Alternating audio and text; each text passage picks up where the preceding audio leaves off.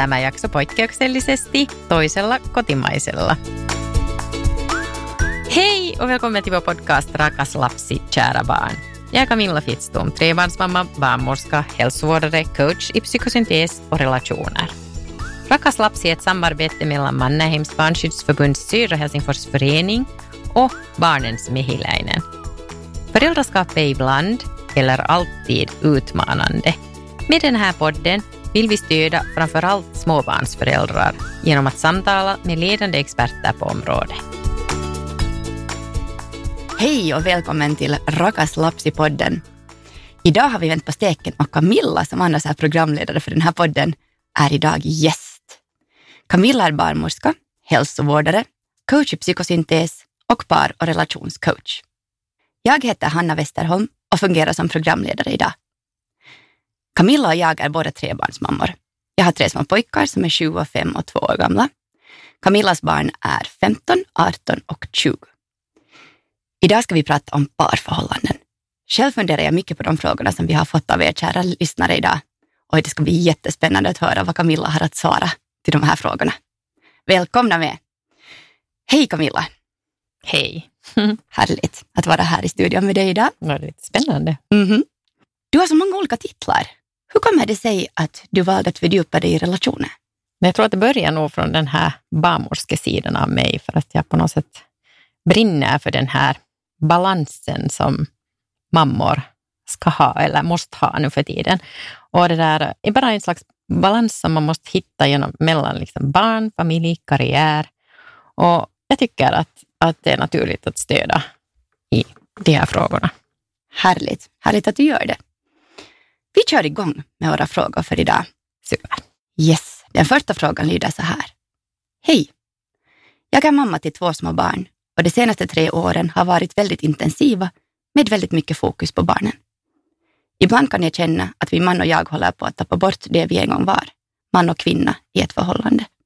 Det finns liksom inte riktigt tid eller energi till att satsa på oss just nu. Jag känner ändå att det stör mig och jag är rädd för att vi inte ska hitta tillbaka till varandra när dimman lättar. Har ni några bra tips på hur man upprätthåller sitt parförhållande i en dylik situation? Mm. Ja, absolut. No, för det första så tycker jag att det skulle vara dumt av mig att inte konstatera att vi har ett jättekonstigt år bakom oss det är sant. med corona. Mm. För den har nog varit ett utmanande år för supermånga och speciellt i hemmen. Och jag tänker liksom att det också är för de här mammorna som är där hemma, så de har hittat sig själva i en helt ny situation när alla familjemedlemmar plötsligt är hemma och det kommer nya roller. Du är mamma, du är hustru, du är kock, du är städerska, du är lärare, du är skolkurator. Allt. Och jag tror uppriktigt att alla människor har haft mera stress och press under det här året.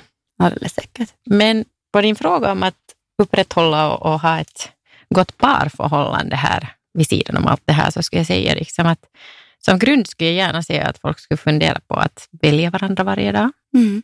Både i glädjeämnen och saker som gör ont. Så att du på riktigt liksom vänder dig till din partner, både i smått och stort, och så att ni kan ha alla möjliga olika små diskussioner som ni bara behöver ha. Så du menar att prata med varandra varje dag? Ja. Mm. Och det här ska faktiskt vara konsekvent, så det är jättebra att du säger prata varje dag, för att mm. det är liksom det är en slags delaktighet och en omsorg för den andra på samma sätt när du hela tiden liksom frågar och kollar hur båda delar har det. Mm. Och det, där, det här betyder också det att speciellt kanske om ifall att du känner att du ska ha något speciellt som kanske gör lite ont eller är lite obekvämt eller du verkligen inte vill prata eller någonting, så då är det allra viktigaste att du delar med dig. Att man ska inte ta eller tänka att det är liksom, no, nu kör jag mitt eget race här vid, mm. vid sidan om och det blir liksom bra av det. Ta upp allting. Ja. Mm. Jättebra. Tack Camilla, det här var en jättebra poäng som du lyfte fram. Då kommer vi till fråga nummer två. Den lyder så här. När barn blir äldre går det att lägga sig senare. Om man dessutom har barn i olika åldrar går det äldre att lägga sig sent medan det mindre antagligen vaknar tidigt. Den egna tiden för varandra och parförhållandet blir väldigt kort. Finns det något man kan tänka på eller tips på hur man kan hitta den egna tiden för förhållandet? Absolut. Det här är en jättebra fråga. Mm. Och det där, eh, jag tänker också att här, eftersom det inte står exakt eller jag har inte fått veta hur mm. gamla barn vi pratar om här, så tänker jag kanske att det är den där tidiga lågstadieåldern, då när det inte mera, man har liksom klarat av den där värsta spädbarnsåldern. Men samtidigt är det inte ännu så stora att du kan lämna den av dig självgående eller att du kan lämna den med allt för mycket här så skulle jag vilja att parerna skulle tänka där hemma i sina hemmiljöer på att, att vi är tillsammans i det här och att vi gör det här tillsammans. Att det är de här små gemensamma stunderna som en längre puss, en lite hårdare kram eller en blick som håller lite längre.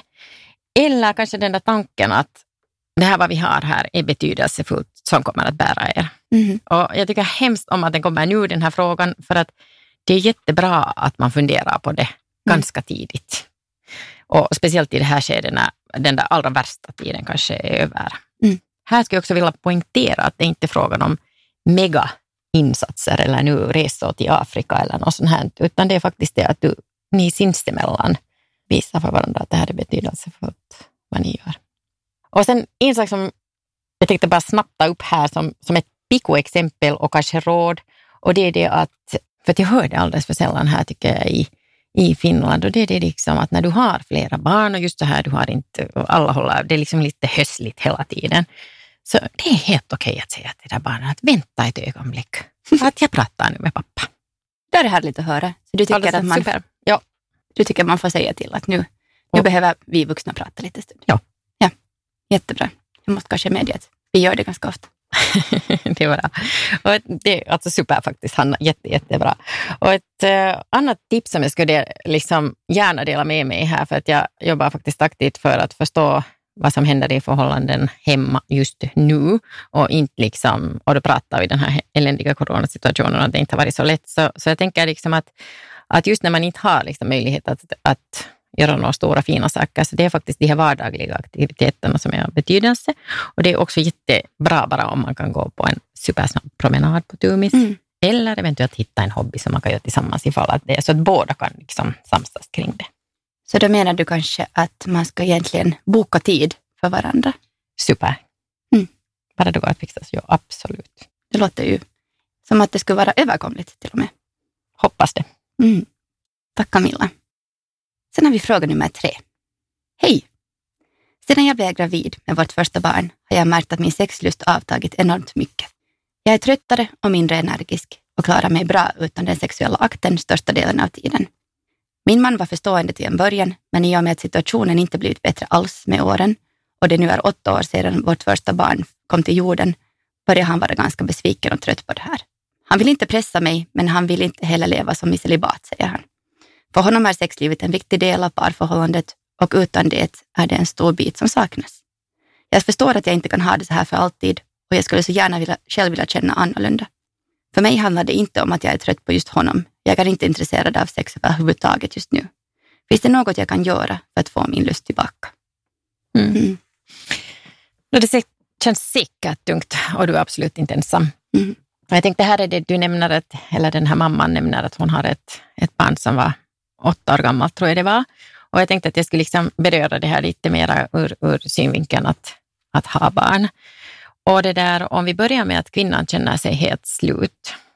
Så ifall att du har barn hemma och speciellt om du har under tvååringar, så om du faktiskt är om vi utgår från att du inte är så slut att du känner dig nästan deprimerad därför att du eventuellt har fått vaka helt sjukt mycket, du har amma, du har haft flunsasäsong, jag vet inte, en massa saker som gör att du på riktigt är så trött att det enda du behöver är sömn. Och här skulle jag vilja bestryka det att det är faktiskt jätteviktigt att man skulle få sova mm. två nätter med ett fullt kylskåp och det behövs inte så hemskt mycket annat. Men ta liksom hand om det först så att vi kan veta var vi står, så att, att det inte liksom, vad det sen än är, men att man tar tag i det först. Och sen om vi tar, flyttar över till sexlust och, och parförhållande, så parförhållande grundar sig på förtroende och det att du eller man litar på varandra. Och det är lite som yin och yang eller en pardans. Man måste jobba på för att det här förhållandet ska liksom fungera och också för att den ena klarar sig inte utan den andra. Och det krävs liksom två. Och här tänker jag att den tillit som utvecklas då du vågar lita på din partner, att du får det stöd du behöver när du behöver det, gör att vi blir bättre partners. Och här är det, här är det igen inte stora saker. Det är små saker. Det är ett samtal varje dag vid samma tidpunkt. Det är det att ni träffas varje dag vid samma tidpunkt. Det är det att ni, vad ni eventuellt själva egna har för egna rutiner där hemma i ert eget hem. Men hur gör man då ändå för att förbättra intimiteten? Men på något sätt här skulle jag vilja svara att jag, jag tror liksom inte på en sån här spontan kraft av erotik som sveper igenom dig utan någon insats alls. Utan listan på faktorer som bidrar till att lusten minskar kan göras lång, men den som nämns oftast är stress. Och mitt bland allt som ryms där mellan dagisrumbor, diskmaskiner, smutstvätt, besvikelser och trötthet, så tror jag att det här går via lekfullheten. Och, och då skulle jag vilja be att, att man stannar upp och funderar vad lekfullhet betyder för dig. Och vad det liksom riktigt är för dig då, kanske du Hanna här idag, men det är kanske att dansa, sjunga, äta ett lugnt morgonmål, en selfie. Eller här så ska du absolut låta din egen fantasi och kreativitet flöda och helt enkelt göra saker du tycker om att göra. För att du är åtråvärd då när du är nöjd. Helt enkelt bara fundera på vad gör mig glad? Och sen, det är nu bara att låta sin egen fantasi leda och i och med det liksom ge dig lov att, att leka. Och om det sen är att stanna längre i duschen eller jag vet inte vad det är, så gör det. Och det där. Men ibland kommer också lekande bara från att göra det och inte bara att vänta. Och, det där, och här är det dags att se över prestationskraven. Och jag tycker liksom att man, man får absolut inte prestera och fokus är att fokus ska ligga på att jag tycker om vad jag gör. Mm. Men samtidigt så vill jag påstryka att du ser vem du har framför dig, din partner. Du kan inte ändra på honom, men du får vad du ser. Men man kan, alla kan vara lite mer kreativa och man kan bli lite snällare eller kanske lite mer omtänksam eller kanske visa lite mera förståelse eller kanske lite mera närhet. Och det kan vara frågan om att bara sitta närmare varandra i soffan eller sitta eller just hålla varandra i handen och just så pass mycket längre än vad du gjorde förra gången. Mm. Men man kan också bara ligga bredvid varandra i sängen. Så det här är ett kort svar på var jag skulle kanske börja med de här sakerna. Jag tycker det var ganska uttömmande egentligen. Du talar om att, att kanske först ta hand om sitt eget fysiologiska behov, alltså att sova tillräckligt, att vila upp sig, kanske se till att man har tid att äta också. Eh, du nämnde det där fulla kylskåpet nämligen. Du talar om att hitta den här lekfullheten i sig själv och på något sätt kommer jag att tänka på att kanske det har att göra också med det där som vi talade om tidigare, att lite boka tid för varandra också. Att inte alltid ha så bråttom. För när du, sa att, ja, när du sa att mycket är kanske kopplat till stress, så lever man i de här tiderna med små barn så hinner man inte så mycket tänka på sig själv eller vad man egentligen vill. Att kanske fundera på det där att sätta i kalendern om inte annat att nu har jag me-time en timme ja, i veckan. Absolut. Eller något sånt. Ja.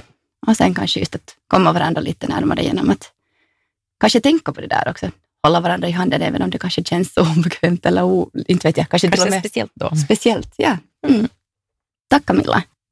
Jag hoppas våra lyssnare får, får lite bra idéer här. Vi har en fråga som handlar om jämställdhet. Den lyder så här. Hej. Vi fick barn för ett och ett halvt år sedan och jag kände starkt att jag behövde en paus från arbetslivet då, när jag blev mammaledig. Nu när jag tittar tillbaka så inser jag att vi inte planerade det hela särskilt ingående jag tycker att vår son är för ung för att börja på dagis redan, men pengarna räcker liksom inte helt till efter att jag inte mera får min moderskapspenning. Vi vill gärna ha fler barn. Jag undrar om du har konkreta råd att ge gällande hur vi ska lägga upp det här i framtiden. Jag är osäker om jag kan jobba lika mycket som förut med ett litet barn på dagis som behöver mig samtidigt som jag känner att jag behöver få tillbaka min yrkesidentitet. Ibland kommer jag på mig själv, men jag känner ett uns av orättvisa när jag tänker på att min man i princip fortsatt sitt liv som vanligt. Karriären rullar på och han kan ägna lika mycket tid åt jobbet som innan, för jag har ansvaret här hemma. I och med att han alltid har tjänat mer än jag har vi inte ens funderat på det alternativet att han skulle ha stannat hemma med vår son en viss period. Hur kunde man lösa detta så att det känns rättvist för båda och att allas behov tas i beaktande samtidigt som man får ekonomin att gå runt? Vilken fråga! En fråga om jämställdhet och alltså det är så superviktigt. Eller jag ska säga att det, det är bara megaviktigt och den är också alltid aktuell. Och jag tänker liksom att det ska den också få vara, därför för att det är så pass stora saker att det jag vet inte, om man vill ha mitt råd här så tror jag att jag skulle bara helt enkelt säga att det här paret ska sätta sig ner tillsammans och diskutera konkret och gå igenom sin egen situation. Det är vad vill jag? Vad vill du? Och vad kan jag ge upp? Det här gäller liksom båda, var kan, var kan man båda jämka? Och hur ska vi fixa det?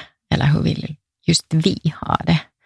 Och här kan jag nog inte heller liksom säga att, att det där att påstrycka det mer, att jag tycker liksom att, att man måste gå in i sig själv här. här. Det är så viktigt att du inte tittar på vad grannen gör mm. eller hur din mamma har gjort, för det var en helt annan, annan generation.